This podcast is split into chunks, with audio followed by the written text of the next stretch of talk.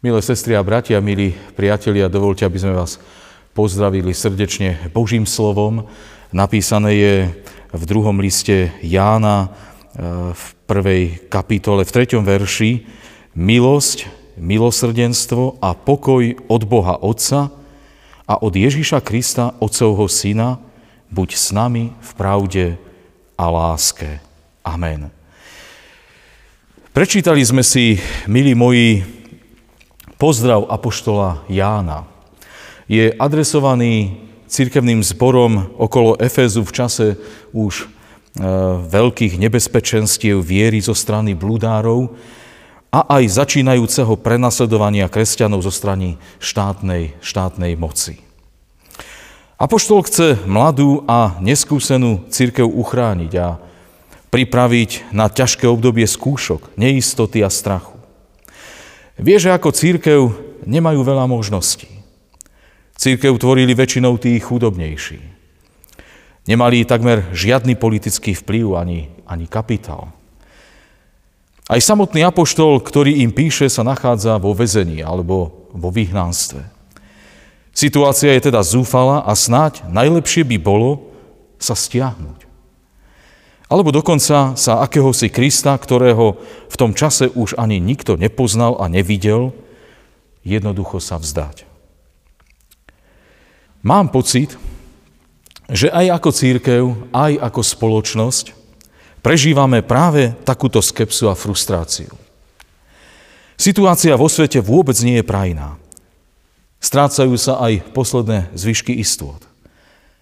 Určite preto tak veľa ľudí pozera do nedávnej minulosti tých potemkinovských dedín s nostalgiou. Už nezažívame taký komfort, ani hospodársky, ani kultúrny, a po pandémii a vojne na Ukrajine už ani bezpečnostný. Otvoril sa priestor pre dezinformácie, radikalizmus, krutosť alebo nenávisť. Každá úprimná snaha a pomoc napríklad utečencom z Ukrajiny je hneď okomentovaná, že nás Ukrajinci prišli viesť a zneužiť. A toto sa vyslavuje dokonca v oficiálnych vyjadreniach niektorých politikov na ich tlačových konferenciách. Je pravda, že sa nájdú prípady takéhoto zneužitia. S tým treba jednoducho počítať. Veď keby sme takto pred vojnou museli utiec napríklad my, Slováci, do susedného Rakúska, či by sa tam nenašli Slováci, ktorí by takto viedali týchto našich záchrancov?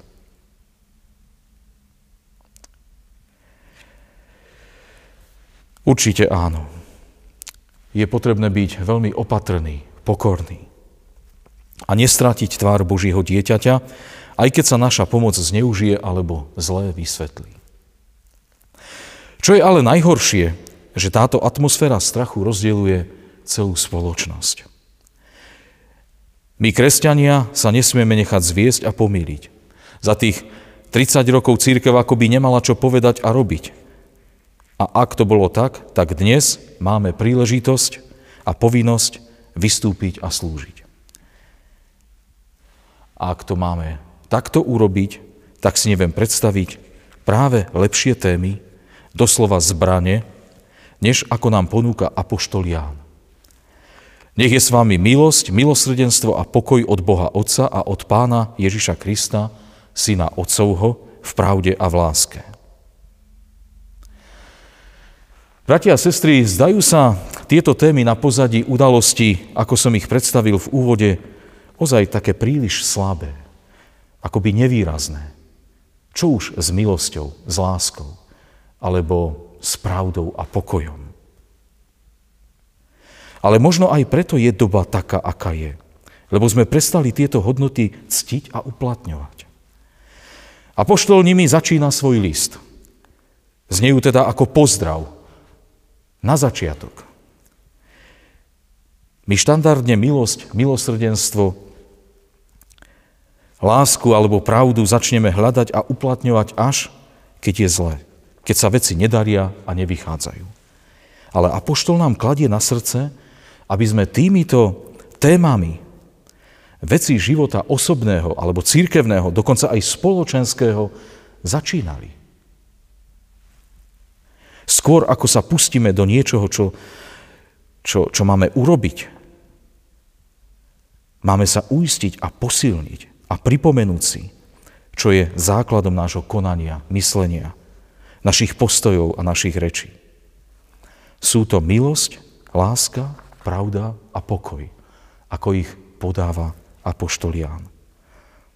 Viete si predstaviť, milí moji, že by napríklad Vladimír Putin začal to februárové ráno v roku 2022 práve s týmito témami. S láskou, milosrdenstvom, pokojom a pravdou. Že by si povedal, čo láskavé a prospešné môžem urobiť pre tento svoj národ a dokonca aj pre ten náš susedný, bratský, ukrajinský, keď už mám takúto moc. Alebo ten nešťastný mládenec, ktorý zastrelil dvoch mladých mužov len preto, že boli inej orientácie. Alebo keby tí Romovia, ktorí pre pár eur na smrť dobili tú zdravotnú sestru, si povedali, čo dobrého dnes môžeme urobiť. Komu môžeme pomôcť a koho navštíviť?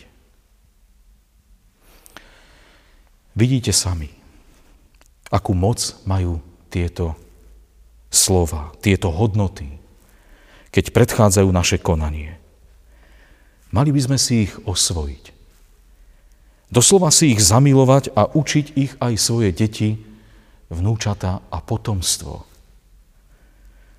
Aby skôr, ako sa naučia slova ako HDP, DPH, Bitcoin, Facebook alebo Instagram, alebo rokujeme, diskutujeme, hlasujeme, schváľujeme, alebo dokonca to tomu nikdy neodpustím a im podobné, aby sa ešte skôr naučili, čo je to skutočná láska, pravda a milosrdenstvo.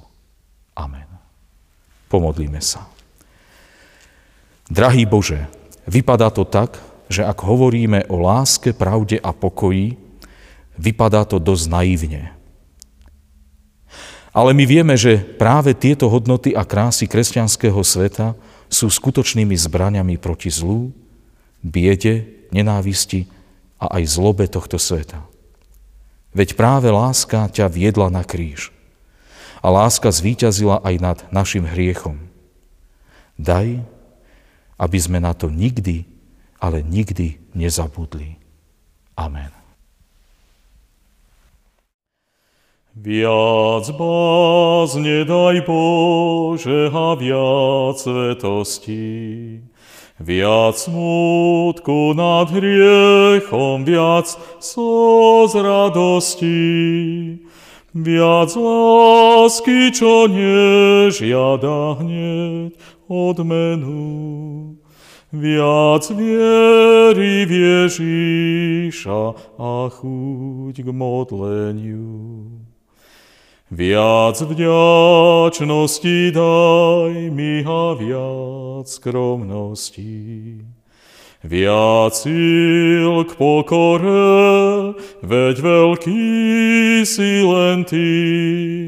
Viac niesť kríž s Ježíšom, v ňom útechu mať. Viac na jeho hrudi moc odpočívať. Viac nádeje daj, viac trpezlivosti. Viac stránica zlého cestou k večnosti, viac zrastať vo viere a ovocie niesť, viac ísť za Tebou, Kriste vzdávať Ti čest.